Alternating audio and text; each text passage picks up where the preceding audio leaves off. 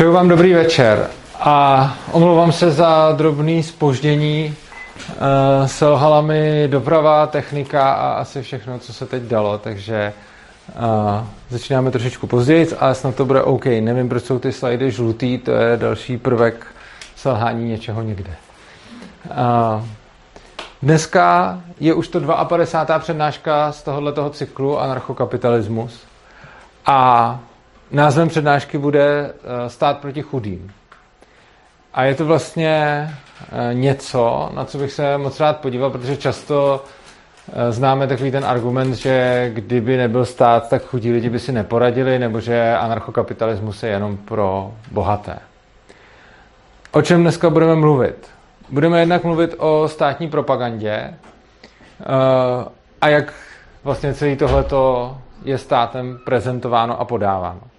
A pak se na to, jakým způsobem stát nakládá s chudejma, podíváme z pohledu firem, zaměstnanců i zákazníků. Tak, uh, začneme právě tou státní propagandou. A tu asi všichni známe, uh, že ten stát se tváří vlastně jako zachránce těch slabých a chudých. Protože je to velice častý, co se dozvíte uh, od nějakého etatisty, který třeba, který mu představíte anarchokapitalismus, tak on řekne, no jo, tak to je svět pro bohatý, ale ti chudí by se v něm uh, úplně ztratili. A že ten stát vlastně ty chudí chrání. Je to taková ta představa, že ti chudí lidi uh, vlastně mají ten stát jako takového svého ochránce. Tam, já tam spatřuju několik takových problematických bodů. První z nich je, uh, jako proč by ten stát neměl být ovládaný těma silnýma a bohatýma. Jo? Že vlastně v každé té společnosti máte nějaký ty lidi s prostředkama a nějaký ty lidi bez těch prostředků. A samozřejmě i v té společnosti s tím státem máte ty lidi, kteří mají ty prostředky a ti pak samozřejmě mají mnohem lepší způsob, jak ovládat ten stát. A to, jak už těma jako nečistýma metodama, jako že někoho uplácejí, nebo že si kupují nějaký politiky, nebo že si prolobovávají nějaký zákony a podobně, tak ale i vlastně těma čistýma metodama. Když přijde miliardář Babiš, tak v naší demokracii má větší šanci na zvolení, než by měl bezdomovec Babiš prostě. A ve výsledku teda ten stát má být teoreticky ten nástroj, který eh, bude chránit ty chudí proti těm bohatým, ale jako nezapomínejme na to, že ten stát je taky nějaká entita, která podléhá všem těm tlakům společenským, kterým by ty bezstátní společnosti taky všichni podléhali, což znamená, že i ten stát může být právě uh, ovládán těma bohatýma. Uh, velice často slyšíme, uh, že potřebujeme stát, aby nás chránil před silnýma korporacema. A existuje takový paradox, který mě vždycky baví, že tenhle ten argument slychám často od lidí, kteří zároveň řeknou, že ty korporace ovládají ten stát. Jo? Čili jako zároveň se dozvíme, že korporace jsou zlí a ovládají stát, jinak já vás tam moc prosím, nedrkněte do té kamery, stačí malý drk a ono to pak jde ten obraz úplně mimo. Uh, jakože se zároveň od těch lidí dozvíme, jakože je hrozný, že ty korporace, jako korporace jsou zlo, jo? Je, tady určitá jako sorta lidí, kteří vám řeknou, že korporace jsou zlí. A je to jako, ty korporace se samozřejmě jako obecně nechovají nějak krásně, takže se s tím dá do nějaký míry souhlasit, ale jako vidíme tady lidi, kteří vám řeknou, korporace jsou zlí a jsou tak zlí, že si koupí ty politiky a že uplácejí ty státy a že uh, státy už jsou dávno jako v žoldu těch korporací. OK, tohle to není tvrzení, s kterým bych měl až tak velký problém, protože samozřejmě jako ty korporace mají jako nějaký motivace tohle to dělat a mají prostředky to dělat, takže bych se ani tak nedivil tomu, kdyby to dělali, respektive spíš by mě překvapilo, kdyby se to do nějaký míry nedělo. Samozřejmě jako nikdo asi nezná úplně přesně tu míru, určitě najdeme spoustu lidí, kteří se budou jako drsně to úplně přesně vědět. Já si myslím, že tohle je hodně rozprostřená informace, kterou jako asi nikdo nebude znát komplexně. Nicméně, když se na tím člověk zamyslí, tak prostě když máte nějakou fakt silnou nadnárodní korporaci, tak není důvod, proč si nekupovat politiky v jednotlivých zemích, kde, kde fungujete. Ale zároveň potom ten argument, který už je divný, když stejný člověk řekne, že potřebujeme ten stát, aby nás chránil před těma korporacema. Jo a ideálně ti, kdo říkají, že zlý korporace ovládají státy, tak jsou zastáncema ještě větších států a silnějších států. Což ale už potom úplně nedává smysl, jo? protože když ten stát bude silnější, tak jenom ty korporace budou mít v rukou silnější zbraň a čím ten stát bude mohutnější a čím to bude větší moloch, eh, tím méně bude průhledný a tím větší šanci dostanou ty korporace k tomu, aby ho používali eh, pro nějaké svoje účely. Takže by bylo, jako, když se s někým bavíte, tak potom je dobrý poukázat na, na, na tenhle ten rozpor, nebo si prostě rozmyslet, že teda buď platí, že korporace jsou tak zlí, že ovládají politiky, kupují si je a potom v důsledku toho ovládají ty státy, pak ale teda neplatí, že potřebujeme velký stát, aby nás před nima chránil, a nebo potřebujeme stát, aby nás chránil před korporacemi, ale potom teda ty korporace uh, jsou asi nějaký hodný, že si nemůžou koupit ty politiky. Jo? Čili tohle je samo o sobě zvláštní. No a my se v této přednášce podíváme na to, co je a co není vidět, což je samozřejmě zase uh, podsta Bastiatovi, uh, ale tady se podíváme na nějaký trochu jiný, co je a co není vidět, uh, a to právě ohledně státu ve vztahu k chudým. To, co je vidět, že stát skutečně těm chudým pomáhá. Jo? Takže, a to, to vůbec nebudu v celé té přednášce rozporovat, že se to jako děje, kdy a je to každému zjevný, že ten stát prostě přerozděluje, často od bohatších chudším, často poskytuje taky ty služby v úzovkách zadarmo, ale my všichni víme, že neexistuje nic jako oběd zdarma. Na druhou stranu prostě jsou nějaké služby, které pak těm chudým jdou a oni si je nemusí platit, platí je někdo jiný. Stejně tak máme jako sociální stát, různé dávky pro chudí a v nezaměstnanosti a ve všem. A, takže jako nijak nerozporuju to, že existuje nějaká, nějaká složka státu, která je velice dobře viditelná a na kterou se dá vždycky ukázat a ta uh, složka um, pomáhá chudým. A tohle je to, proč velice často, když řeknu zrušíme stát, tak spousta lidí namítne, ale co by si uh, počali ti chudí. Protože si představí společnost, ve které nebude ten stát uh, přerozdělovat, dáv, dávat ty dávky a starat se o ně. A, a tím pádem pak mají pocit, že o ně nebude postaráno. Ale to, to je to, co je vidět. Ale potom je tady ještě jedna velká část a to je to, co není vidět. A to je, že ten stát zároveň taky těm chudým škodí. Uh, ono se to hrozně těžko dá porovnat, jako která z těch uh, položek bude silnější, jestli to škození anebo to pomáhání, protože uh, to, to škození probíhá úplně jinak než to pomáhání. To pomáhání je velice dobře vidět, to škození ne. A já tady vlastně celou tu přednášku budu chtít mluvit o tom, co není vidět, a to je to, jakým způsobem stát ty chudý lidi poškozuje. A o tom bude celá ta další přednáška. Protože těch způsobů, jak je poškozuje, je celá řada a většinou nejsou moc zjevný. Tak a začneme u firem. Jo? Eh, když máme malé firmy versus velké firmy, jo? že když jste jako relativně chudý, tak si můžete založit nějakou malou garážovou firmu a versus když máte nějakou korporaci a pak samozřejmě všechno mezi tím. No a teď, co ty státy dělají? Ty státy mají různé investiční pobídky, uh, takže se často stane, že prostě nějaká obrovská firma dostane investiční pobídku na to, aby sem šla a jako vytvářela pracovní místa, takže mm, dostanou třeba nějaký daňový prázdniny, což jako já nemám nic proti daňovým prázdninám, bylo by fajn, kdyby je dostali všichni. Nicméně je to zvýhodnění těch velkých, kteří si tohle to můžou dovolit, a nebo přímo dostávají nějaký dotace, nebo jim ten stát jako zadarmo staví nějakou infrastrukturu, kterou si řeknou a tak dále. To je vždycky na té konkrétní dohodě. Nicméně asi jsme ještě nikdy neviděli, aby šla investiční pobídka uh, táhle garážové firmě Franty a Pepy, který tam ve dvou něco uh, v té garáži bastlej, ale vidíme investiční pobídky pro všechny ty obrovské korporace. A ty investiční pobídky jsou šíleně velký a jsou placený, jsou placený z daní nás všech, včetně těch chudých. Takže na jednu stranu máme sice nějaké jako peníze, které tečou jako přerozdělování od bohatých chudem, nějaké jako třeba dávky v nezaměstnanosti a podobně, nebo v hmotné nouzi. A na druhé straně máme investiční pobídky, kdy se zase vezmou jako obrovské miliardy, které se uh, nějakým způsobem dávají těm velkým firmám za to, že tady budou podnikat. To stejný dotace. Jo? Uh, když se podíváme na to, kdo jsou největší pobíratelé dotací, tak to samozřejmě nejsou zase nějaký malý firmičky, ani to nejsou nějaký živnostníci, největší pobíratelé dotací jsou různý agroferty a, podobné molochy. A potom ten extrém eh, jsou ty bailouty, když se řekne, že je něco too big to fail, zejména v Americe, že nějaká obrovská firma krachuje, zejména je to oblíbený u bank, a ten stát jí zkrachovat nenechá a prostě to zasanuje z peněz daňových poplatníků, což znamená, že tam pak probíhá kapitalizace zisku a socializace ztrát.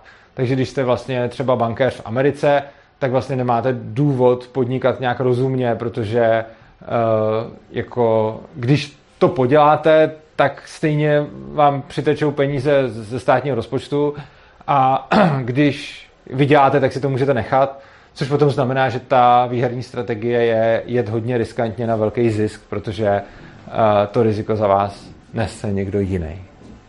No, takže to jsou taky ty přímý, přímý věci. Potom tady máme to, že když jste ta velká korporace, a o tom už jsem mluvil, tak si můžete kupovat ty politiky a prosazovat si svoje zákony. Jo, když prostě uh, budete jako zase nějaká malá firma, i klidně střední firma, tak asi nebudete mít úplně přístup k tomu, abyste mohli vládě kecat do toho, uh, co bude dělat za další kroky, jaký bude navrhovat zákony a tak. Na druhou stranu, a teď jako neříkám, že ty firmy to dělají, jenom říkám, že hypoteticky můžou. Když jste Google nebo Microsoft, a myslím si, že i když jste Škodovka třeba, tak uh, můžete mít prostředky k tomu, abyste ovlivnili to, co uh, bude se navrhovat za zákon ve vládě. Jo? Že prostě tam někam víte, kam přijít a máte hlavně dost peněz na to, abyste si mohli koupit čas těch lidí, kteří se vámi budou zabývat. Takže to je první věc. Teď odhlédněme od toho, že se dějou i takovýhle jako v úzovkách nepravosti a řekněme, že, že dobrý, že prostě ty politici budou neuplatní a že ty korporace tohleto dělat nebudou. Uh, no jo, jenže stejně, i když teda pomineme tenhle ten a vlastně i tenhle faktor, tak tady nastává další. Když je jako v úzovkách potřeba, já si myslím, že to nikdy není potřeba, ale stát si často myslí, že to je potřeba něco regulovat, nebo proto napsat nějaký zákon, tak se ta legislativa, i když má ten úředník nebo ten zákonodárce čistý úmysl, tak se tvoří pro ty velký. Jo? Jinými slovy, když budete potřebovat zregulovat automobilový průmysl, tak, eh, ne, tak budete řešit, aby vám tady neskrachovala Škodovka.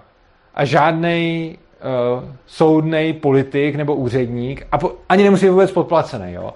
prostě nevydá v České republice takový zákon, který položí Škodovku protože to nechce.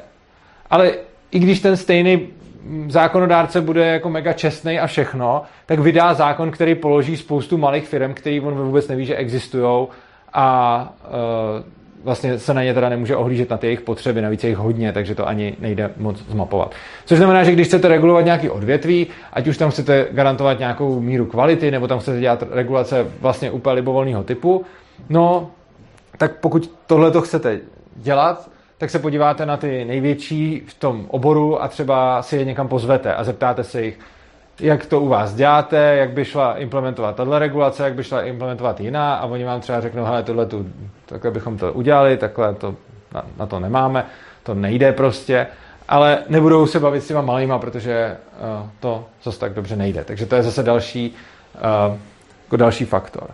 No a poslední faktor, který tu mám, i když teda pomineme tyhle ty tři a i kdyby tohle to nebylo, tak řekněme, že vyjde nějaká úplně neutrální legislativa, která, kterou prostě někdo vymyslel od zeleného stolu a vůbec se na to nikoho neptal a prostě to nějak tam nastřelil, tak potom stejně ty velké firmy se s těma regulacemi dokážou líp vypořádat, protože tam mají celý armády účetních a právníků a lidí, kteří můžou jako celkově zaměstnat na to, hele, tady přišly nové normy, tak to nějak, uh, tak to nějak implementujte.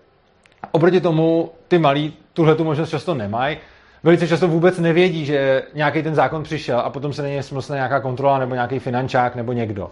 Takže prostě zatímco, když jste Škodovka, tak máte jako spoustu právníků, kteří furt koukají na to, co vychází za nový zákony a regulace, vy, furt víte, co se vás týká a když teda něco přijde, tak to předáte někam dál někomu, kdo to vyřeší prostě, ať už je to někdo v HR, nebo je to někdo jako na právním nebo, nebo na účetním a prostě se nějak nastaví ty procesy podle toho.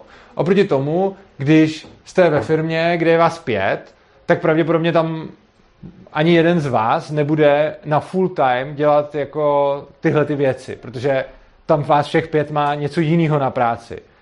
A vzhledem k tomu, že nikdo z vás se nemůže věnovat tomu, jak vyřešit další regulaci, tak vás ta regulace může docela dobře položit. A když je to zásadní regulace, který se věnovat musíte, tak, tak jako zase to zdrží ty lidi od té práce, kterou tam jinak, nemají. Já třeba, když jsem programoval pro uh, velký retailové firmy a přišlo EET, tak oni nemuseli jako nějak řešit prostě mm, něco nového nebo nějaký nový postup, jak si měli starosti ty malí živnostníci, ty hospodský a podobně. Jako ty, ty velký, prostě ty retaily udělali to, že prostě na nás jako na, na, tu, na, to, na to IT oddělení prostě spadlo, hele, potřebujeme do těch pokladen, který už stejně programujete, ještě aby tam bylo EET, a my jsme to prostě udělali jako jedno další zadání. Samozřejmě to stálo hodně peněz, ale uh, měli tam už přesně na to jako ten proces, kterým, kterým to dělají, protože tam mají jako vlastní IT oddělení. Že jo? A když budete mít jako firmu malou nebo i střední, tak tam většinou nebo často tam nemáte ani IT oddělení a když, tak to nebude IT oddělení na vývoj, ale třeba tam budete mít jenom nějaký IT oddělení s nějakýma jako síťařema a, a podobně. Tak. Takže to je, uh, to je jako, jakým způsobem stát zvýhodňuje velké firmy proti malým. A myslím, že jsou to dost zásadní, jakože každý z těch bodů je, každý z těch bodů je velice zásadní. Uh, s tím posledním, co jsem říkal, souvisí složitost legislativy. Uh, ta složitost legislativy taky poškozuje uh, ty malý a slabý. A tohle to už neplatí jenom pro firmy. To je úplně obecný tvrzení čím složitější legislativě žijete, tím víc nevýhodněný jsou lidi, kteří jsou třeba nevzdělaný, nebo kteří jsou chudí, nebo kteří prostě nemají ty kapacity, ať už mentální nebo, nebo jiný, kdy oni se v tom prostě hůř vyznají, než ty lidi, kteří ty kapacity mají. Protože ti schopní a bohatí se s tím nějak poradí, s tím, že je legislativa složitá. Poradí si s tím buď tak, že to nějak sami vymyslí, nebo si na to někoho zaplatí a, a na rozdíl od těch chudých, který prostě tuhle tu možnost třeba nemají. Takže už jenom to, že ten stát výrazně zesložituje ten svět, tak eh, je to samo o sobě znevýhodňující. Jakože když si vezmete, já nevím, třeba 30-letého vysokoškoláka, který má prostě eh, vystudovaný, já nevím, matfis a teď si chce založit firmu, tak nějak asi jako neví to hned, ale vzhledem k tomu, co má za vzdělání a, a třeba jako v čem se pohybuje, tak třeba ví, kam se jít podívat, co má udělat a tak. A navíc třeba může mít nějaký peníze, za který si může někoho najmout, kdo mu s tím pomůže. Když budete mít jako prodavačku v Tesku se základním vzděláním a jako to není žádný jako schazování někoho, jenom to prostě si jako pro, pro tu představu. Budu mít prodavačku v Tesku se základním vzděláním, která už nechce dělat prodavačku v Tesku a chce si založit své podnikání, tak eh, reálně ten, ten, ten celý úkon pro ní bude jako výrazně složitější než pro eh, někoho, kdo třeba má to vysokoškolské vzdělání a umí se nějak jako pohybovat prostě v nějakém informačním světě. Uh, tak. A k té složitosti legislativy je tady jedna věc, na kterou upozorňuji už dlouhodobě. V České republice máme momentálně přes 2 miliony právních norem. Uh, Tohle to nám počítá uh, ten, já, mě to teď vypadlo, No, Akademie věd, tam má takový oddělení pro výzkum státu a oni počítají, kolik máme právních norem. A je zajímavý, že za posledních asi 20 let Eh, přibývá asi 50 tisíc právních norem každý rok. Jo? A tím se, jako ne, že by jako přibyly a nějaký se zrušili, ale prostě jich pak o 50 tisíc víc. Což... Mohl bych se jenom zeptat třeba ano. třeba, třeba s Německem nebo s Amerikou, tak tam mají kolik třeba? Nevím. Ne, nevím, nevím. Uh, já vím, že my máme tenhle ten ústav, který to mapuje, jak se, jak se to zvětšuje v Čechách, jenže když se to zvyšuje o 50 tisíc za rok, tak se to zvyšuje o uh, 100 tisíc za dva roky, takže o milion eh, se to zvýší za 20 let. A, eh, což je hodně. A teď jako jich je tady 2 miliony prostě těch právních norem. A někdy v 90. letech jich tady bylo málo, jich tady bylo třeba půl milionu nebo tak. A což znamená, že teď máme třeba klidně čtyřikrát víc norem, kterých, kterých jsou pro nás všechny závazný. Samozřejmě nikdo nezná, že jo.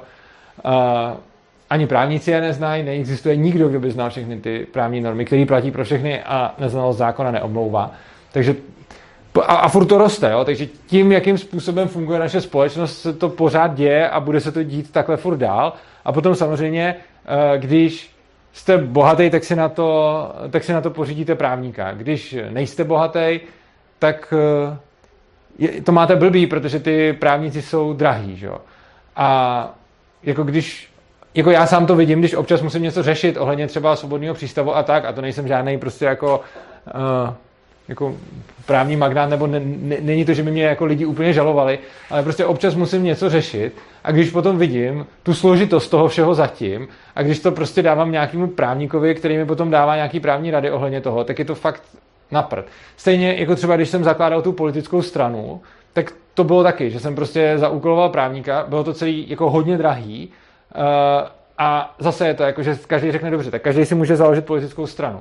Ano, můžete si založit politickou stranu a můžete kandidovat ve volbách, ale celý tohle vás prostě bude stát, já nevím, třeba stovky tisíc, jo, mě to stálo, jenom ta, ta kandidatura. I s tím založením strany a tím vším. A potom ještě, i když máte to, to právní poradenství, tak stačí, abyste tam něco udělali blbě a dostanete pokuty od státu. To se nám přesně stalo, že i když jsme měli ty právníky, řešili jsme to s ministerstvem, tak jsme stejně platili asi 50 litrů pokud za něco, co nám řekli, že je v pohodě a pak se zjistilo, jako jeden úřad nám řekl, že to je v pohodě a jiný nám řekl, že to v pohodě není a ten nám dal tu pokutu. A tohle to přesně jako je nějak v pohodě pro lidi, kteří ty peníze mají a kteří si to můžou dovolit. A kdybychom neměli těch 50 tisíc, tak jsme prostě v nějaký exekuci a jsme v háji.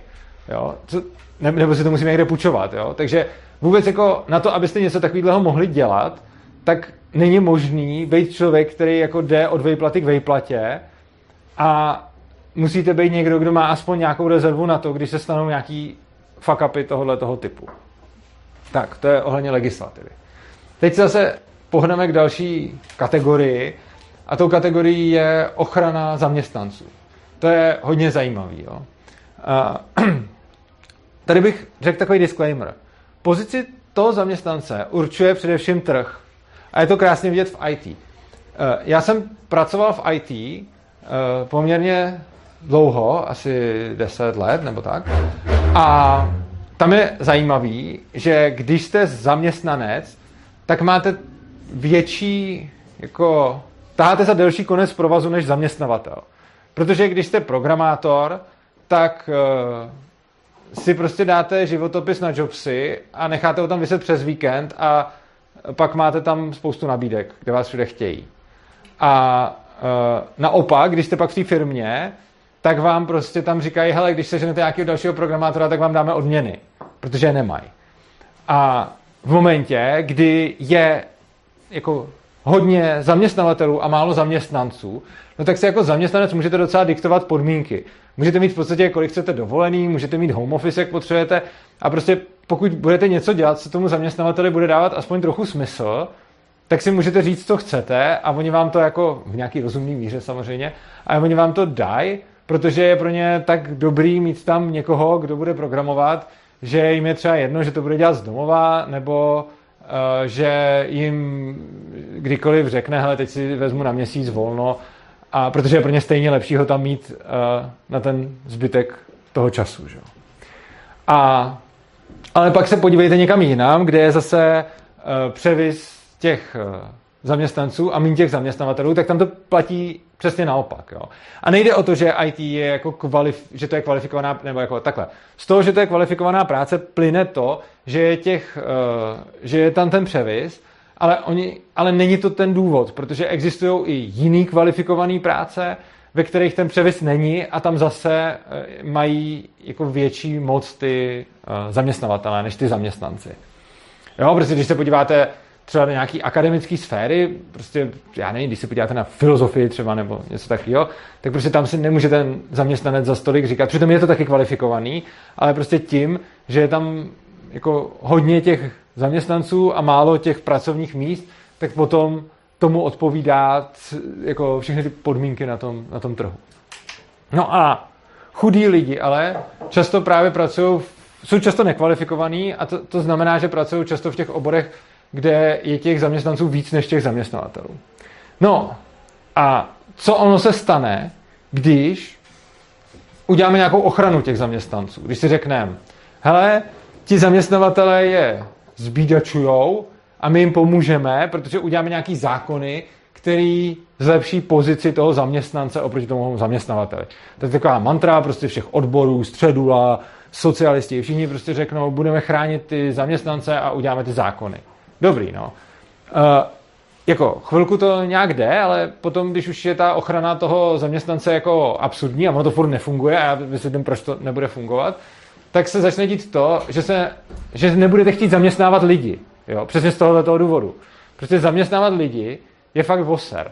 Uh, má, nese, to spolu, nese to sebou jako spoustu problémů, protože musíte furt dodržovat nějaký zákonník práce, nějakou bezpečnost práce, máte tam spoustu věcí, které musíte splňovat a rozhodně nestačí, že to bude jako ze zdravého rozumu v pohodě a ani nestačí, že se na tom vydohodnete a ten zaměstnanec se na tom dohodne. Je tam spousta věcí, které i když se na tom dohodnete a i když je to v pohodě, tak prostě stát vám řekne, tohle není v pohodě a můžete za to dostat uh, pokuty. No a ono teda, čím víc bude, jako nestane se pravděpodobně to, že vy, já nevím, třeba ta prodavačka z Teska kdyby tady nebylo tak těžký zaměstnávat, tak by najednou byla velká biznismenka. Jo? Takhle, takhle bych si to úplně nepředstavil. Jako nějaká muže, ale jako není to asi úplně standard.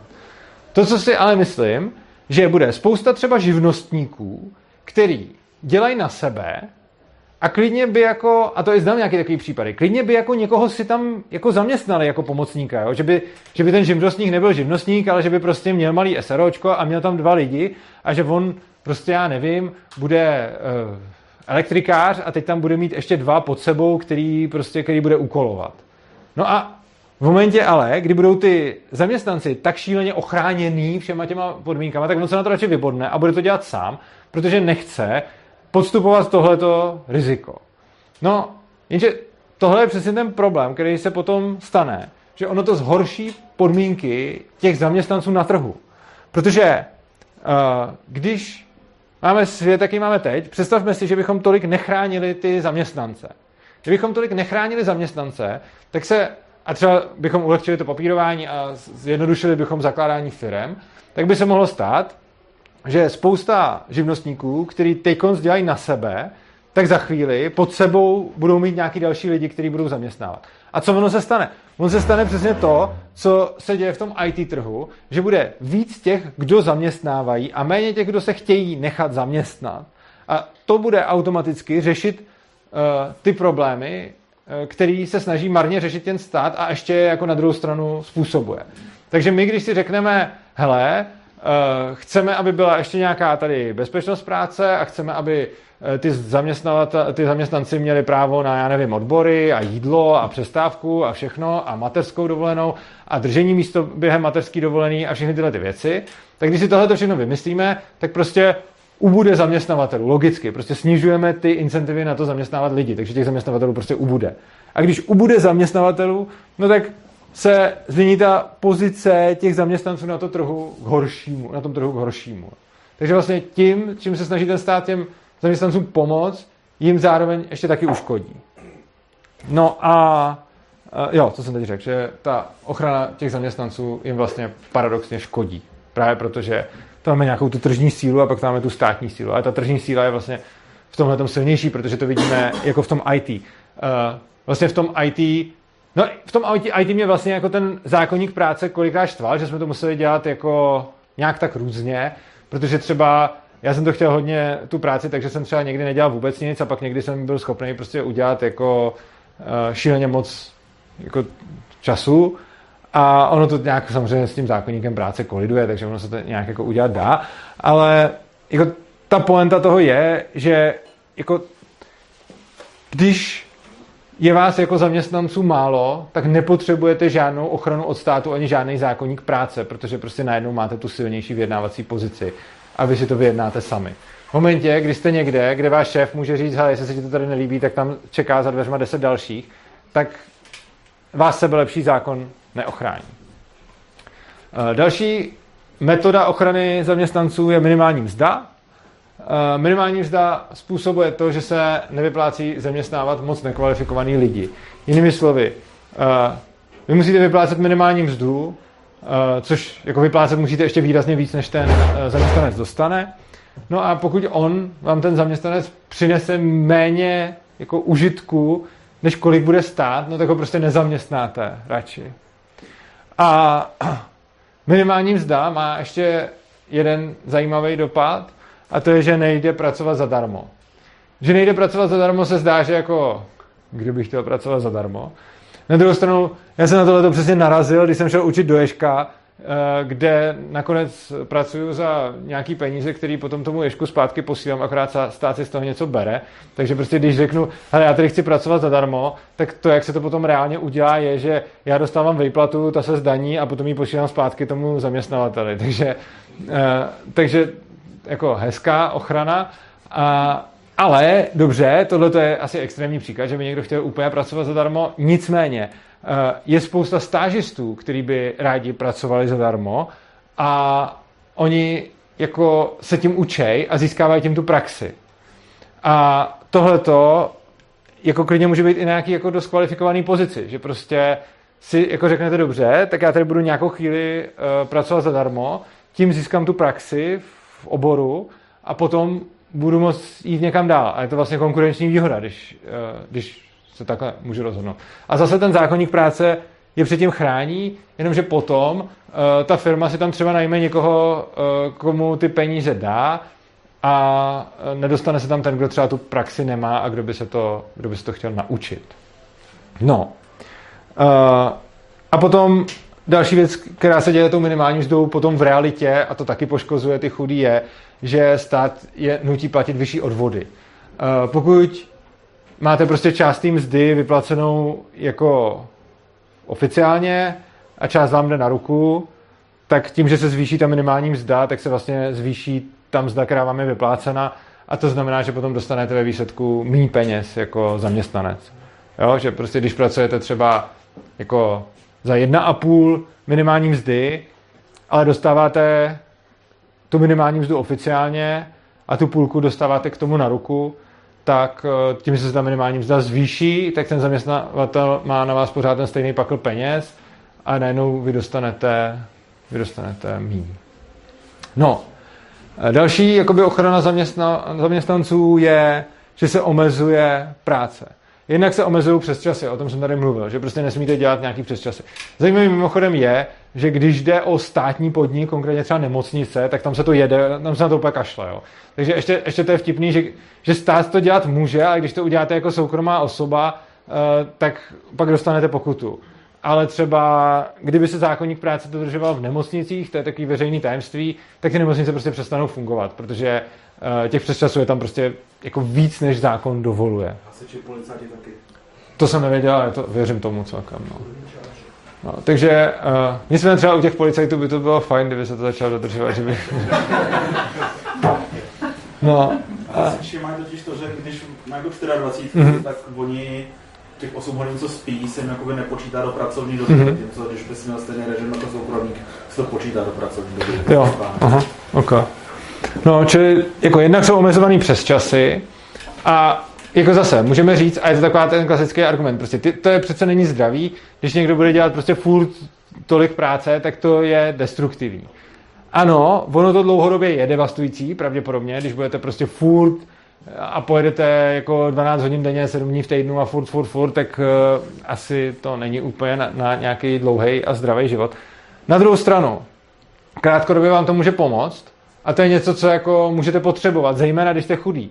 Jakože zase, je to stát proti chudým a prostě když jste bohatý, tak prostě jo, můžete třeba chtít pracovat eh, jako víc kvůli těm přesčasům, abyste pak měli další volno a podobně a není to pro vás tak existenčně ohrožující, jako pro toho chudého, který třeba fakt ty prachy potřebuje k tomu, aby se dostal někam, eh, jako na nějakou lepší pracovní pozici, nebo aby mohl něco rozjet, aby mohl třeba založit nějaký podnikání, nebo tak, že prostě fakt potřebuje ty peníze k tomu, aby se třeba v budoucnu líp uživil, a takže mu může krátkodobě pomoct pracovat tak, že to pro něj třeba není dočasně zdravý, ale potom ve výsledku to pro něj bude lepší.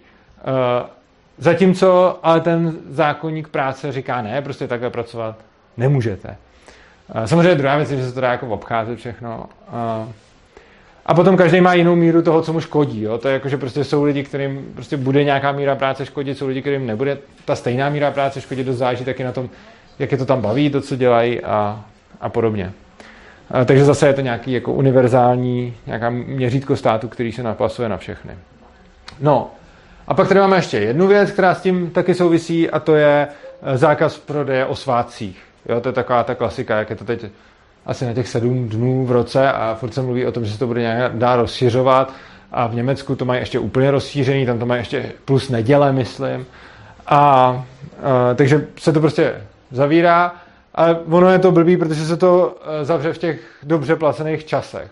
Takže spousta lidí, kteří si prostě potřebují vydělat a jim to třeba jedno, že nechtějí slavit Silvestr, nebo třeba nechtějí slavit Vánoce, a nebo třeba už vůbec nechtějí slavit nějaký den české státnosti nebo něco takového, jako, no prostě, kdo, proč.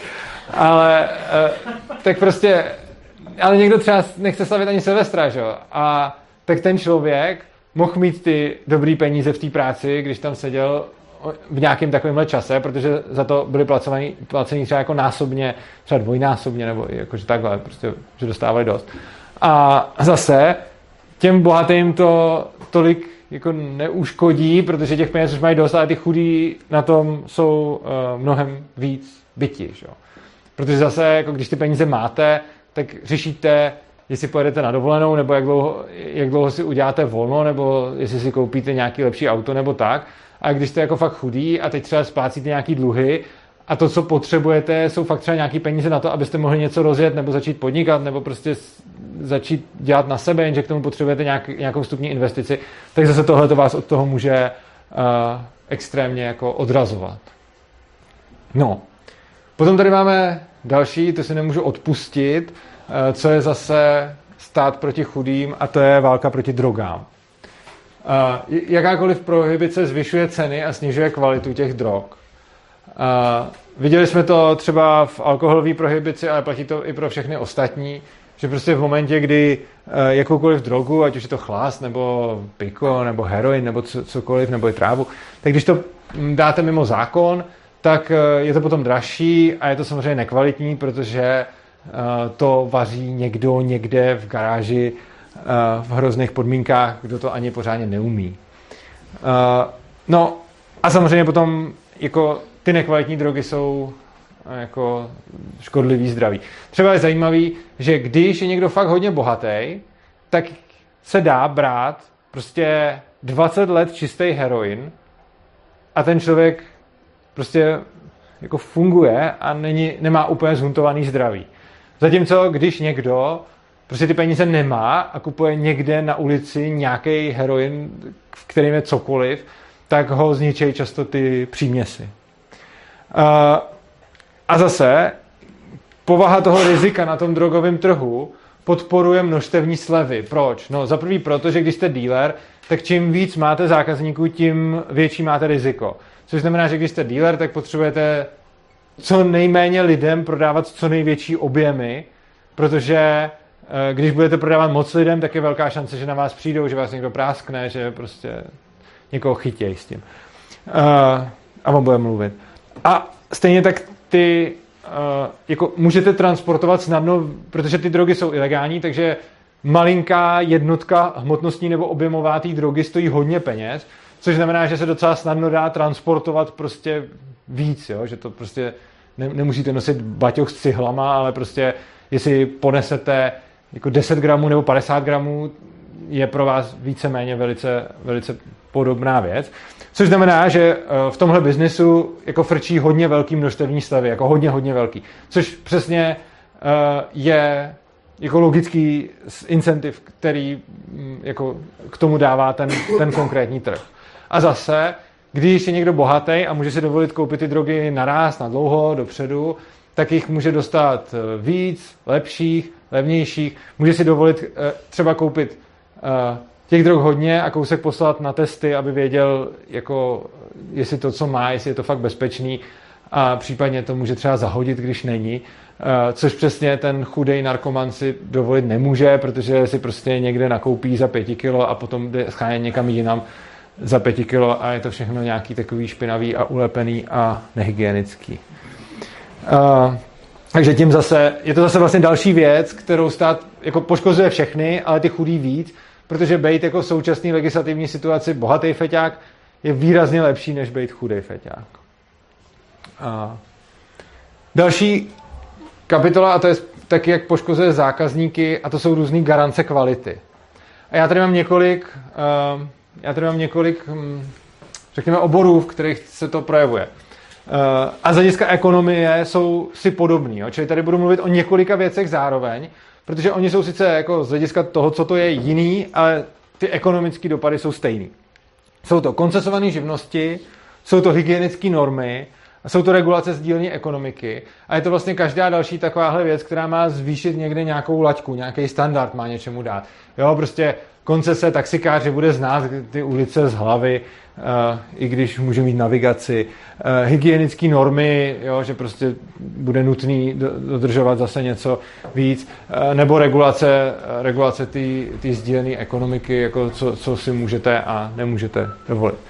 A teď, jaký ono to má dopady? Ono to jako garantuje nějakou kvalitu, nebo mělo by to garantovat nějakou kvalitu, ale zároveň to taky tu kvalitu snižuje tím, že uh, snižuje konkurenci, protože každá takováhle věc vlastně zvyšuje překážku pro vstup do toho odvětví. My jsme si třeba se svobodným přístavem uh, chtěli otevřít nějaký jako fyzický podnik, ještě dřív jsme měli dům svobodného přístavu, tak jsme si chtěli otevřít nějaký fyzický podnik, kde by byly nějaké přednášky a podobně. A jako řešení toho všeho, to je prostě peklo. Jo? Jako, že když si chcete otevřít prostě, my jsme tam ani nechtěli vařit, my jsme tam chtěli mít jenom fakt, jako, že tam budeme prodávat nějaký jídlo a nějaký pití, který už bude hotový, prostě, že se to tam přinese a, a to. Teď jako, jedna věc že tam smíte přinést, a nedej bože, aby tam někdo třeba uvařil polívku. Jo? To, to zase, jakože, když by tam někdo mohl uvařit polívku nebo udělat sendvič, tak na to musíte mít prostě najednou tam desetkrát větší kuchyň s nějakýma čistýma a špinavýma cestama a digestořema a, a jo, je, je, to úplně mimo prostě. A, a vlastně tímhle tím se výrazně snižuje ta konkurence, protože jako co ono by bylo normálně potřeba na to, abych si otevřel takovýhle podnik, jo, a dělal to dobře, jo, neříkám, že to tam budu prasit. Prostě budu normálně lidem, otevřu kavárnu, budu tam dělat kafe a budu jim k tomu prodávat bábovku. Tak prostě co k tomu potřebuju? Pronajmu si nějaký prostor, uh, uvidím, že jsou tam prostě nějaký hajzly, dám tam nějaký kávovar, nějaký stolečky, židličky a zaplatím si tam nějakou baristku, která bude těm lidem dávat kafe a, a ráno tam uvaří buchtu, kterou nakrájí a bude to prodávat těm lidem. Tohle easy. Jo? Prostě zvládne každý. Uh, oproti tomu, jak to reálně je, schání se prostor, řeší se na co je kolaudovaný. Rekolaudovat prostor na to, abyste v něm tohle to mohli dělat, nekonečný voser prostě.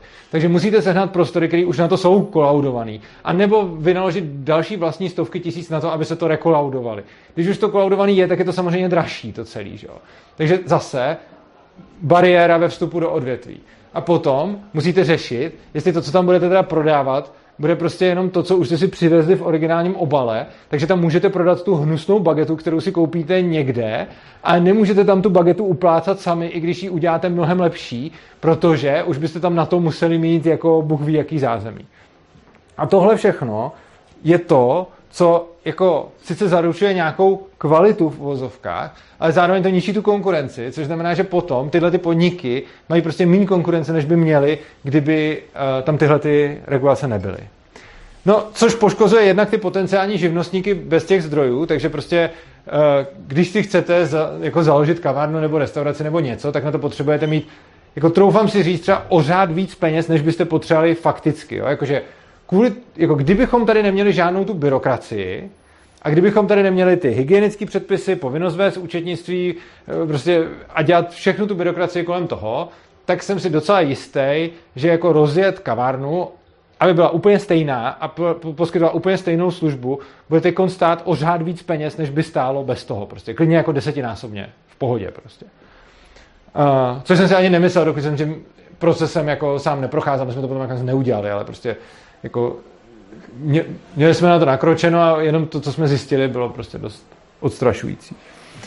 A to je jedna věc, že to teda poškozuje ty chudý živnostníky, ale taky to uh, poškozuje ty zákazníky a to obecně všechny garance kvality, tak oni devastují ten low cost sektor toho trhu. Že?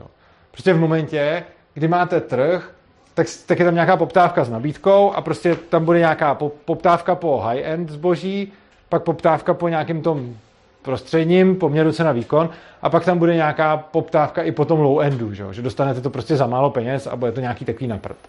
A tím, že se tam ale nastaví nějaká garance kvality, tak se šíleně moc jako ničí ten low endový uh, profil kdy jako to vlastně nejde takhle moc dělat, respektive uh, ty úplně nejchudší, jako, nebo ty, ty obchody pro ty úplně nejchudší nahradí jako o segment vyšší, protože ty low end jsou prostě moc drahý na to, aby byly fakt jako low end.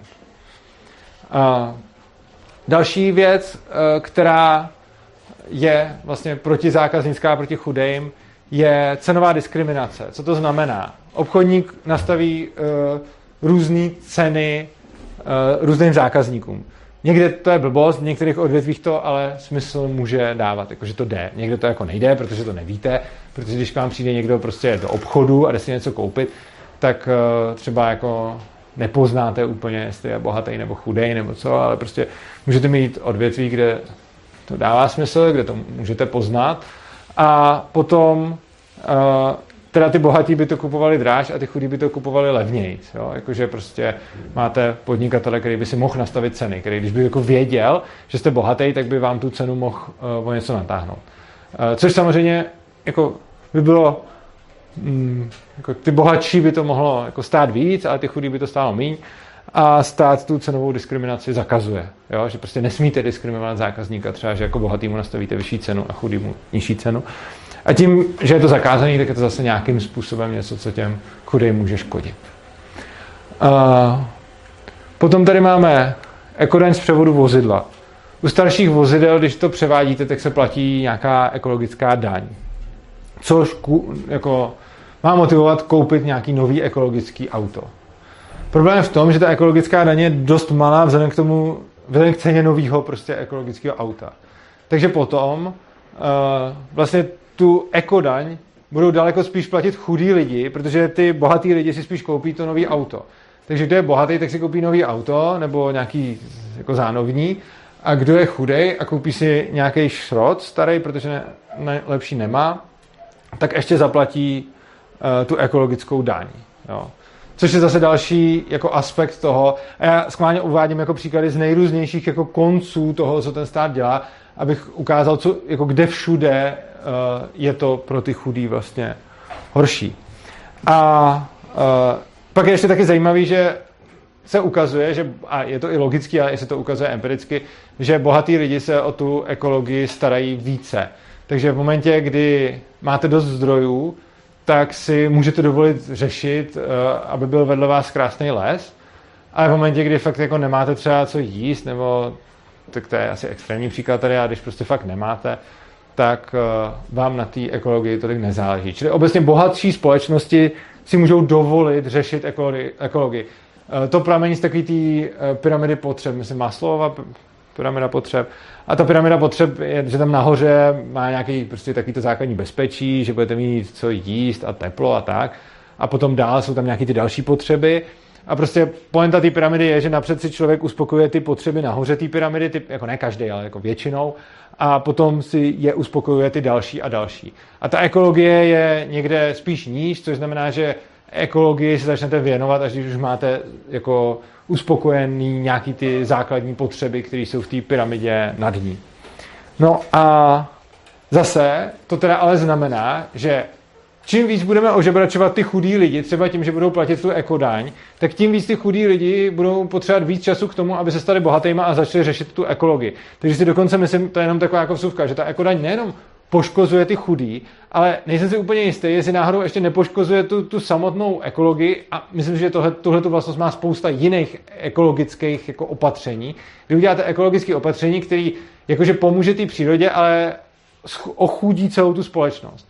A ta chudší společnost má menší organický zájem se starat o tu přírodu, kdy teda potom vlastně místo toho, abyste ty lidi nechali zbohatnout a oni se pak o tu přírodu začnou starat jako sami za sebe, a zase neříkám, že každý, jenom prostě průměrně ti bohatší lidi budou mít víc kapacity a ochoty se starat o tu přírodu, eh, než ti chudší. Takže čím víc budete eh, jako udržovat tu společnost v chudobě, tím méně se budou starat o ekologii. Tam je nějaký nesouhlas, nebo? No, ne, jenom si mě napadlo, že abych byl bohatý, tak potřebuji spotřebovat nějaký zdroje a ty zdroje jsou jako omezený, vys třeba ta příroda. A jako je pravda, že s iPhonem v letadle budu přemýšlet o tom, jestli plastovou flašku jít do třídění, jo, to rozumí. Uh, uh, jo, a potom v Laosu zase budou na to kašlat a pálit plasty opáté. Ale, ale abych byl bohatý, tak musím než ty zdroje sebrat a to není úplně ekologický základ. Mě napadlo. Uh, může a nemusí být, záleží jak, jak sebrat. Když, když se podíváme, jak jsme brali před stolety a jaké bereme teď, tak je tam obrovský rozdíl.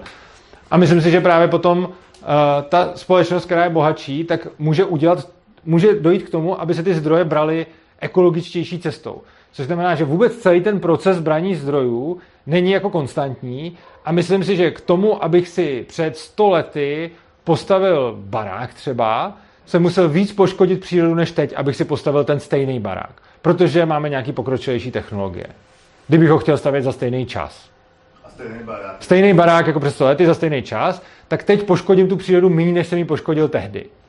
Dá se to brát tak, že aby se dostal na tu úroveň, tak ty zdroje spotřebuješ a když už tam ty vysoké úrovně seš, tak potom třeba už budeš ano. ekologicky jakoby na tom lépe. Ano.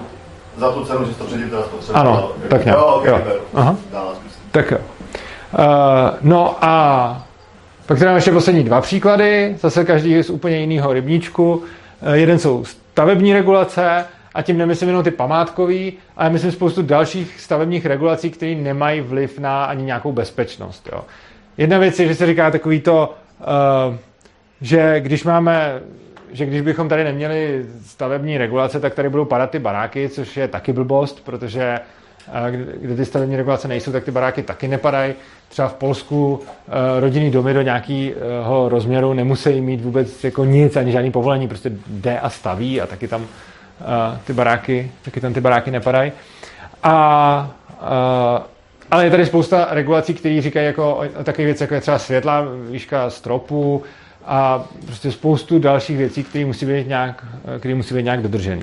No a to snižuje dostupnost le, levného bydlení, který je třeba méně kvalitní. Jo? Že prostě my jsme nastavili zase nějakou laťku toho, jak kvalitní musí být bydlení na to, aby se mohlo vůbec postavit a tím vlastně vylučujeme uh, vůbec to, aby eh, vznikalo nekvalitní, levnější bydlení, protože samozřejmě eh, potom i třeba, když jsou předepsány nějaký ty vejšky těch místností a podobně, tak je to potom i dražší na vytápění a tak dále, což eh, samozřejmě bude zase poškozovat víc ty chudý.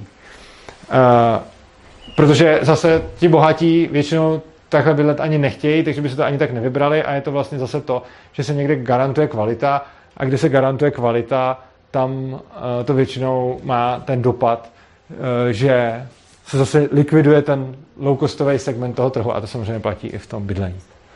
No a poslední příklad, který tady pro vás mám eh, stát proti chudým, jsou koncesionářské poplatky, protože i řada těch chudých vlastní přijímač a když vlastní přijímač, tak to musí platit bez ohledu na to, jestli využíváte služby a ta výše poplatku je paušální. Takže ať eh, vyděláváte milion měsíčně nebo 10 tisíc měsíčně, no to teď vlastně pod minimálním mzdou, ale to je jedno, prostě budete platit úplně stejnou výši koncesionářského poplatku, která je na hlavu. Uh, ono to není za stolik peněz, je to pár tisícovek ročně, ale zase těch pár tisícovek ročně může být někomu úplně jedno a pro někoho to prostě může být něco, co ho nějakým způsobem zatíží, když fakt počítá každou korunu.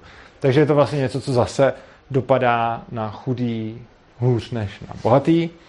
A ještě se nelze vyhnout tomu placení tím, že přestanu využívat tu službu. Takže eh, já když budu mít ten přijímač, tak nemůžu udělat to, prostě ne, jako když budu mít tu televizi, tak je jedno, jestli nekoukám na českou televizi, ale musím to stejně platit, i když tu českou televizi nikdy nezapnu. Což je zase blbý právě uh, pro ty chudí, protože se tomu nemůžu, jako oni se tomu nemůžou vyhnat ani ty chudí, ani ty bohatý, akorát, že ty bohatý ani nemají proč to dělat a nemusí to řešit, ale ty chudí, jakože kdyby to šlo, jo, jakože třeba se nebudu koukat na českou televizi a taky nebudu platit. No ale to je přesně to, co ten bohatý by asi ani nedělal, protože mu to jedno, ale ten chudej tuhle tu možnost využít by třeba chtěl, ale nemůže, protože neexistuje. Můžu jenom tady to. Ano. Pocit, že zrovna koncesionářské poplatky nejsou nějak jako zvlášť vymáhaný. Nebo minimálně ten rozhlasový, jako, že to prostě se nějak moc neřeší, že jako nikdo moc neplatí, nikdo tak jako zastrneš, myslím, že dřív se třeba přihlásil. Ale že jako se to nějak extra nevymáhá. Já upřímně nevím, jak eh, to takhle funguje, protože já třeba nemám ani televizi a tím pádem uh, to neplatím. ale uh, takhle, ta televize hodně peněz těch poplatků má, takže to někdo nějak někde platí. Jako. Ta televize z nich v podstatě jako žije. Jo, takhle, jako já myslím, že teda ne, prostě lidi to platí, ale když někdo má jako přijímač a neplatí to, tak pokud vím, tak to není jako, že není, extra páka na to, jako... A není potřeba tam podepsat nějaký místo přísežní prohlášení? Je tam čestný prohlášení. Oni potom nejdřív chtějí peníze, zaplať, a ty pak můžeš říct, já nemám televizi, načež oni se na to můžou točit, a to se fakt stalo, že máš telefon? Ano, telefonu se můžeš podívat na online ČTčko, ne?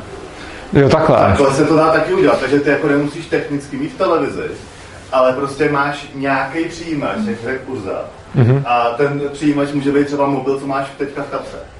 A jediný způsob, jak se tomu vyhneš, tak je, že čestně prohlašuješ, že nemáš televizi. Co jsem udělal já. A tak jako ty sračky neplatím, no. Ale to, je jako... Prostě. Že to jako, že pokud stačí prohlášení, tak je vlastně Je to řešení, ale, ale a priori seš vina, že teda nejspíš tu televizi jako máš, tak zaplať. Ale až když dáš čestný prohlášení, že jako nemáš, tak nemusíš platit. No, ale to, to stahuje, když máš autorádio, ne? Takhle jsem to udělal já. No, ale když to čestný prohlášení nemáš, tak oni s tebou stejně stále nemůžou nic dělat, protože oni od tebe něco chtějí a oni musí prokázat, že ty máš televizi. Tečka. No, to, je, to jejich, je to jejich způsob, jak to dělají. Je to český že posílají. Já jsem to nikdy nepodepsal v principu. Já televizi mám, ale úmyslně jsem se jednal starou, čili neschopnou přímo televizního vysílání. Mám ji jako zobrazovací zařízení. No, mám ji na filmy prostě, jako jo. Aha. A uh, ale není schopná přijímat uh, televizní signál, takže nemusím platit a prohlášení z principu nepodepisu. Mm-hmm. A nemusím. Co když je obrazovka nebo něco, která je jako relevantní? Bekam se řekl, že ze, všech těch problémů to je takový těch úplně nejmenší. Proto jsem ho dal na závěr jenom jako takový doplně. Ale samozřejmě se... Já jsem to... Já jsem to sem dal jenom jako takový prostě do, doplněk, jak říkal Vláďa. Protože jako tomu se jde vyhnout docela Ano, jde se tomu jednak vyhnout a jednak ty peníze je jsou to, malé. Je to taková ano. jako malá částka. Ano, proto jsem taky začal těma, který považuji za ty fakt velký a postupně jsem jako, ale díky za, za debatu k tomu. Mně přijde, a... že jako nám tady přijde, že my se tomu vyhneme jednoduše, ale přijde mi, že to naráží na tu prodavačku z Teska. Protože pro ní je to možný. napsat čestní prohlášení není něco tak samozřejmě jako pro nás. Je to možný. Tak, eh, já jsem se dostal k závěru a chci vidět, že to nejdůležitější z té přednášky. Státní pomoc chudým je vidět. Jo, a důležitý, jak jsem říkal na začátku, neříkám, že neexistuje. Státní pomoc chudým existuje. Je tady, vidíme ji, všichni o ní mluví, stát o ní mluví, všichni to furt ví a je to pravda a nepopírám to. Na druhou stranu, to, jak stát těm chudým škodí, vidět většinou není. Uh, vidíte to, když se na to podíváte z nějakého ekonomického úhlu pohledu, ale jako většinou to ty lidi vůbec nenapadne. Zejména třeba to, co jsem říkal na začátku s těma firmama a těma regulacema. Uh, to většina lidí prostě neví, dokud nad tím nezačne přemýšlet. Uh, I ty regulace, které jsou ve jménu těch chudým, jim často sekundárně uškodí. A kolikrát to škození může být větší než ta pomoc. A to, je, to jsou například všechny ty ochrany zaměstnanců. Prostě chráníme zaměstnance a ve výsledku jim tím škodíme. A zase, čím jsou to chudší, tak uh, čím jsou méně kvalifikovaní, tak tím více to poškodí, protože přesně uh, ti zaměstnanci, kteří jsou jako v nějakém trhu, kde jich je málo, protože jsou kvalifikovaní, tak uh, to pro ně není takový problém, ale když je to segment trhu, ve kterém je těch lidí prostě hodně, těch zaměstnanců, tak to pro ně problém je a hodně jich často tam, kde jsou to ty chudí. Uh, jedná se teda o všechno, jedná se o ty firmy, o zaměstnance, o zákazníky, kdy vlastně jsou poškozovaný chudý firmy oproti těm bohatým, jsou poškozovaný nekvalifikovaní zaměstnanci oproti těm kvalifikovaným a jsou uh, poškozovaní zákazníci, kteří nemají prachy oproti těm, kteří mají prachy. A poslední, co jsem tady chtěl říct je, a to je, to je podle mě důležité, já už jsem tady říkal a rád bych to tady ještě vypích v tom závěru. Garance povinný kvality poškozuje ty chudí, který by si to potřebovali pořídit prostě pod tou kvalitou. Jo? Uh, v momentě, kdy máte něco, co prostě musí mít záruční dobu dva roky, tak uh, prostě nemůže to být dost dobře šit, který vydrží rok. A vy byste někdy chtěli šit, který vydrží rok, když nemáte peníze na to, abyste si to koupili celý. Jo. A to je taková ta věčná diskuze o tom, že uh, před 30, 50 nebo kolika lety se koupila pračka nebo něco a ono to vydrželo na furt, jako celý život a ještě se to pak dalo opravit a pak to ještě pralo dětem a vnoučatům a já nevím co všechno. A jako jo, to tak bylo a spousta lidí řekne, to jsou ty staré hezký časy, kdy to ještě vydrželo a teď už to nevydrží. Jenomže taky, kolik tehdy stála tahle ta pračka, že jo? nebo jakákoliv pračka. Ono to prostě stálo několik vejplat.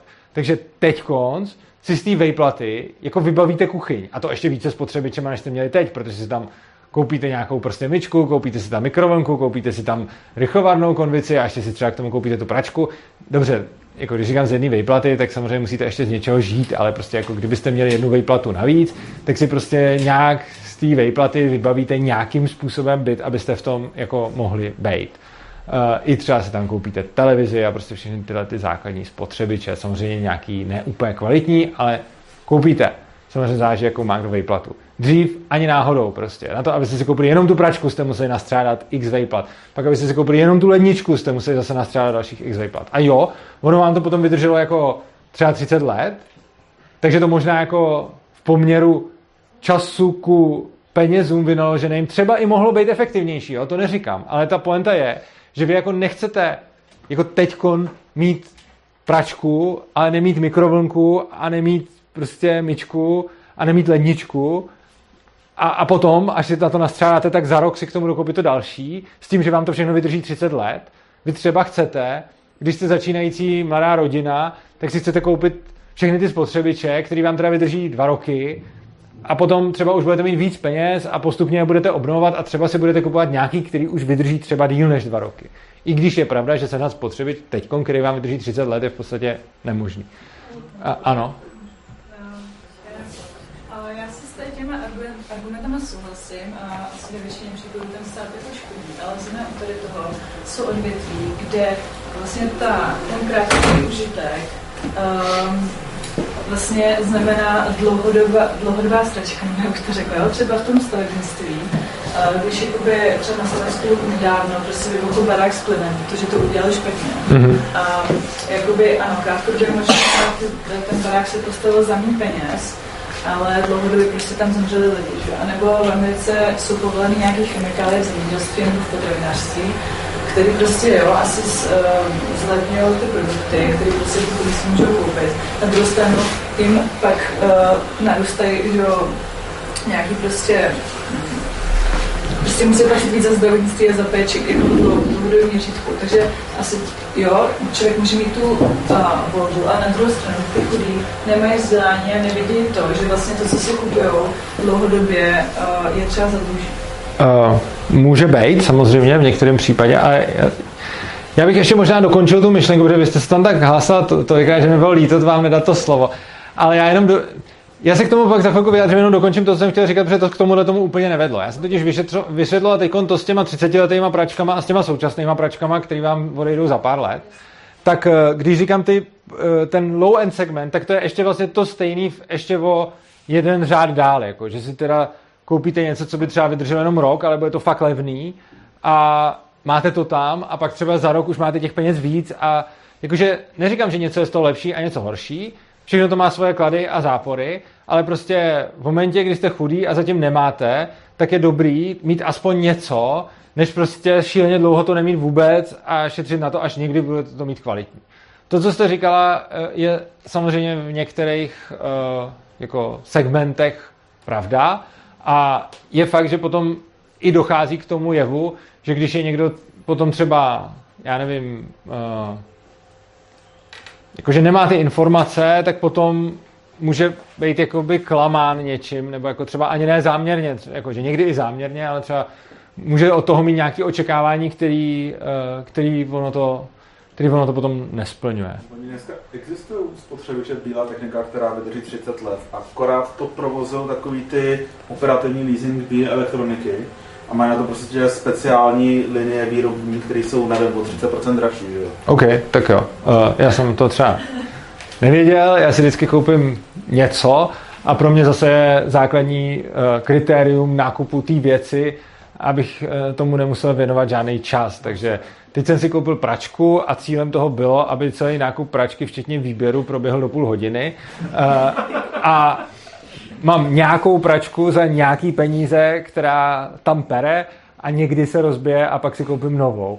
A zase je to o preferenci každého toho, každého toho zákazníka, kdy prostě jako já mám velice často u zboží preferenci, že se tomu prostě nechci věnovat, protože je mi ten čas mnohem dražší než ten spotřebič i než ty peníze a je mi vlastně jedno, jestli si třeba koupím něco, co je za tu cenu vlastně, že se to nevyplatí, protože mě se to vyplatí, protože jsem nemusel zjišťovat ty informace o tom, eh, co se kde vyplatí.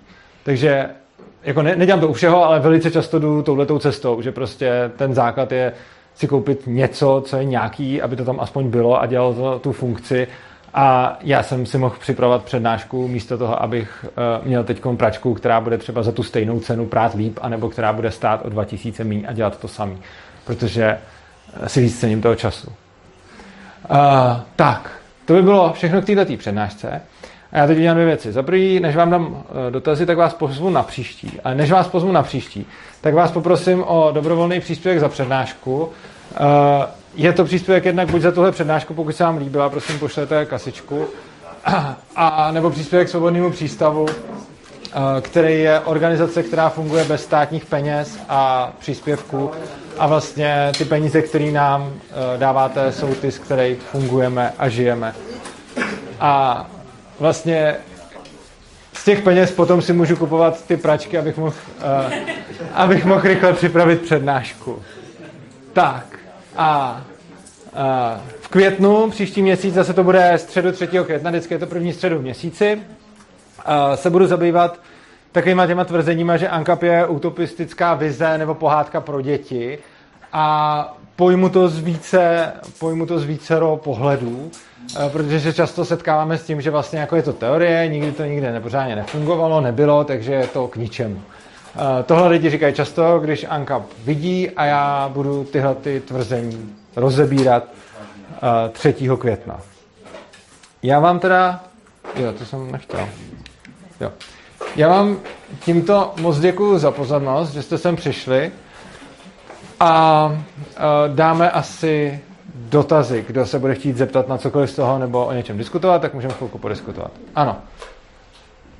Já překvapilo trošku, že jsi nezmiňoval státní zásahy do ekonomiky obecně, jakože o cyklus nebo něco podobného, protože když máš lidi na nějaký, řekněme, škále schopností, tak ti nejméně schopní a nejchudší vždycky jako nejvíc vlajou na tom konci. Ano, ale myslím si, že jako já jsem to nechtěl uh, takhle, nechtěl jsem tam říkat věci, kdy stát vlastně poškodí všechny, a jenom některý, uh, jakože chtěl jsem tam zmiňovat jenom věci, kde víc poškodí ty chudí než bohatý a ne kdy poškodí všechny paušálně, ale ti chudí se s tím víc poř- vy, hůř vypořádají. A to se takhle platí, protože když budeš mít, řekněme, nezaměstnanost, mm-hmm. protože ti vzroste vlivem nějakých státních zásahů, jo, chápu. tak ty nejchudší, jako nejméně schopní budou první vyhozený, že? Uh, to možná je pravda, ale nejsem si jistý, jestli to budou fakt ty nejchudší, protože to můžou být i nějaký kvalifikovaný lidi, kteří třeba nejsou chudí. Jakože třeba můžou vyhodit nějaký takový ty CEO a že ta firma zruší celý nějaký oddělení, který vykopne jako se všema lidma. Těma... Jeden proč máš třeba Babiš, proč je tak populární, je, že u těch opravdu chudých lidí vlivem, který, který k němu se přichomí jako jenom náhodou, vlivem to, že ekonomika jako sílela, tak jim se fakt třeba jako zdvojnásobil plat z těch 10 na 20 mhm. tisíc. Mm-hmm. Jo. A ono to může se stát tak, že to jako půjde zase opačným směrem, když teďka prostě... Souhlas. Ano. A to si myslím, že to chodí poškodí jako mnohem víc, když teďka z 20 půjdou na 10, respektive na dlažbu, protože 10 je to minimální. Mhm. Teď je víc minimální než 10 určitě. No. Tak, je mnohem víc než těch, že minimální mzda už je obrovská teď. A... Jak jsi tady začal, tak já jsem si říkal, jestli uh, ono, on, ono by tam hodně patřily takový ty inflace a kantilonové efekty a tyhle všechno. Kantilonov efekt by tam patřil, to jsem tam... To všechno, že je, je, je tak, jako, že ty chudí, který neumějí investovat na, na nějakých těch akciových trzích a tak dále, takže ty na tom jsou nejvíc zbytí. No. Děkuji Vláďo, já přidám ještě jeden imaginární slide, který nemám v přednášce a uh, je to slide, který se jmenuje Cantillonův efekt. A Cantillonův efekt je efekt, který vytváříme při tvorbě nových penězí. Když vytváříme peníze v současném systému, eh, tak se vytváří tím, že eh, komerční banky poskytují úvěry. Jo? To je způsob, jak vznikají peníze. Uh, disclaimer, pod každý video, kde tohle to řeknu, mi někdo řekne, to je hoax a, a není to tak a takhle se to nevytváří. Jo, vytváří. Uh, máte komerční banku, přijdete si tam pro úvěr, ona ty peníze nemá a připíše vám je na účet a zaúčtuje si proti tomu pohledávku. Její účetnictví je potom na nule a ty peníze tam předtím nebyly a pak tam jsou. Uh, kdo tomu nevěří, tak si zadejte do Google ČNB, jak se tvoří peníze a bude tam člen bankovní rady říkat, který vám řekne to samý. Takže jako chápu, že mi třeba nebudete věřit, že to je hoax, ale tohle to vám řekne člen bankovní rady ČNB na videu na stránkách ČNB, takže to bych řekl, že tomu se jako dá v tomhle směru věřit. A jako když to připouští i ta Česká národní banka, tak to asi nebude vymyšlený. A, tak a Cantillonův efekt je to, že, jo, děkuji. Cantillonův efekt je to, že ty peníze, které se dostanou do té ekonomiky, všechno zdražujou. Jo? Napřed, kdybychom všem přidali třeba, kdybychom všechny peníze, co máme v peněženkách, zdvojnásobili, zdvojnásobili bychom všechny mzdy, všechny ceny, všechny dluhy by se zdvojnásobily, všechna, všechny peníze na účtech, prostě kdyby všechno ohledně peněz se najednou zdvojnásobilo přes noc, dneska bychom šli spát, zítra bychom se probudili a všechno by bylo dvojnásobně, tak krom toho, že budou lidi z toho zmatený, se nestane nic ekonomicky. Jo? Ty zmatky by, kdyby nebyly zmatený, tak by se nestalo vůbec nic. Kdybychom všude přikreslili třeba nulu, že bychom to desetkrát zvedli, tak uh, to bude furt úplně stejný, jako to bylo teď. Že prostě těch peněz bude desetinásobek, ceny budou desetinásobný, platy budou desetinásobný, dluhy budou desetinásobný, prostě bude to úplně stejný. Uh, jenže takhle peníze do ekonomiky nepřibývají, peníze do ekonomiky přibývají tak, že si je někdo půjčuje z těch bank. A potom ty lidi, kteří dostanou ty půjčky, tak mají první ty nové peníze v té ekonomice a oni dostanou ty peníze a ještě nakupují za ty staré ceny. Jo? Ty staré ceny jsou levnější. A oni dostávají nové peníze, nakupují za staré ceny, což znamená, že na tom bohatnou. Ale potom se to jako taková vlna šíří celou tou ekonomikou, to zdražení, jo? že prostě hodíte do té ekonomiky nové peníze, lidi to napřed neví a pak, jak si to zjišťují, tak postupně navyšují ty ceny a takhle to běží pořád. No a jde o to, že kdo má ty peníze první v ruce, tak může uh, nakupovat za ty staré levnější ceny a uh, má už víc těch nových peněz. A naopak ten, ke komu se ty peníze dostanou až úplně na posledním místě, tak už všude kolem něj v ekonomice jsou ty nový vyšší ceny, ale on má ještě těch starých málo peněz. Jo? Když si to představíme na úplně extrémním příkladu, jo? řekněme, že by teď jako tady třeba my jsme tady měli nějaký balík, jako, že fakt velký, který jako bude jako znehodnocovat peníze okolo, takže tady budeme nějaký jako biliony korun. A teď my půjdeme a začneme to jako rozdávat po světě. A jako teď, když tady odsaď vezmu prostě nějakých spousta těch, spoustu těch miliard a půjdu teď vykoupit stále Alzu, tak eh, to nakoupím za ty staré ceny, prostě já budu mít strašně moc toho všeho. Ale ta Alza na to za nějakou dobu zareaguje a ty ceny zvedne, když se ty peníze rozprostřou uh, po té ekonomice. Nicméně, když budou ty peníze zvednutý, tak ten, ke komu se ty peníze ještě jako nedostali, tak najednou tam má všude draho, ale má ještě málo. A my, který jsme si tady vytvořili prostě eh, ten obrovský pakl peněz, tak eh, nakupujeme vlastně pro následný zboží s těma novýma penězma. A hned eh, tohle se jmenuje Cantillonův efekt a v podstatě způsobuje, že se přelejvá bohatství od těch, ke kterým se ty peníze dostanou později, k těm, ke kterým se ty peníze dostaly dřív. A ti, ke kterým se dostávají dřív, jsou jako za první banky a za druhý jsou to ti, kteří mají přístup k těm úvěrům, což typicky nebývají ta úplně nejchudší eh, část obyvatelstva. Což znamená, že ty úplně nejchudší ten kantonův efekt taky poškozuje. Takže to, kdybych si na to vzpomněl, jsem tam dal taky a díky vládě, že jsi to řekl, protože to mi přijde jako taky docela důležitý. Ano? To bylo ještě jednu věc, teda ta není z hlavy, ona už zazněla mockrát, ale v podstatě to samý, jenom bych řekl, pochopitelnější mě připadají státní dluhopisy. Zase uh-huh. ty chudí lidi neinvestují a ty, ty, ten zisk z toho platí stát. Čili platí ho typicky těm bohatším lidem a těm chudým ne.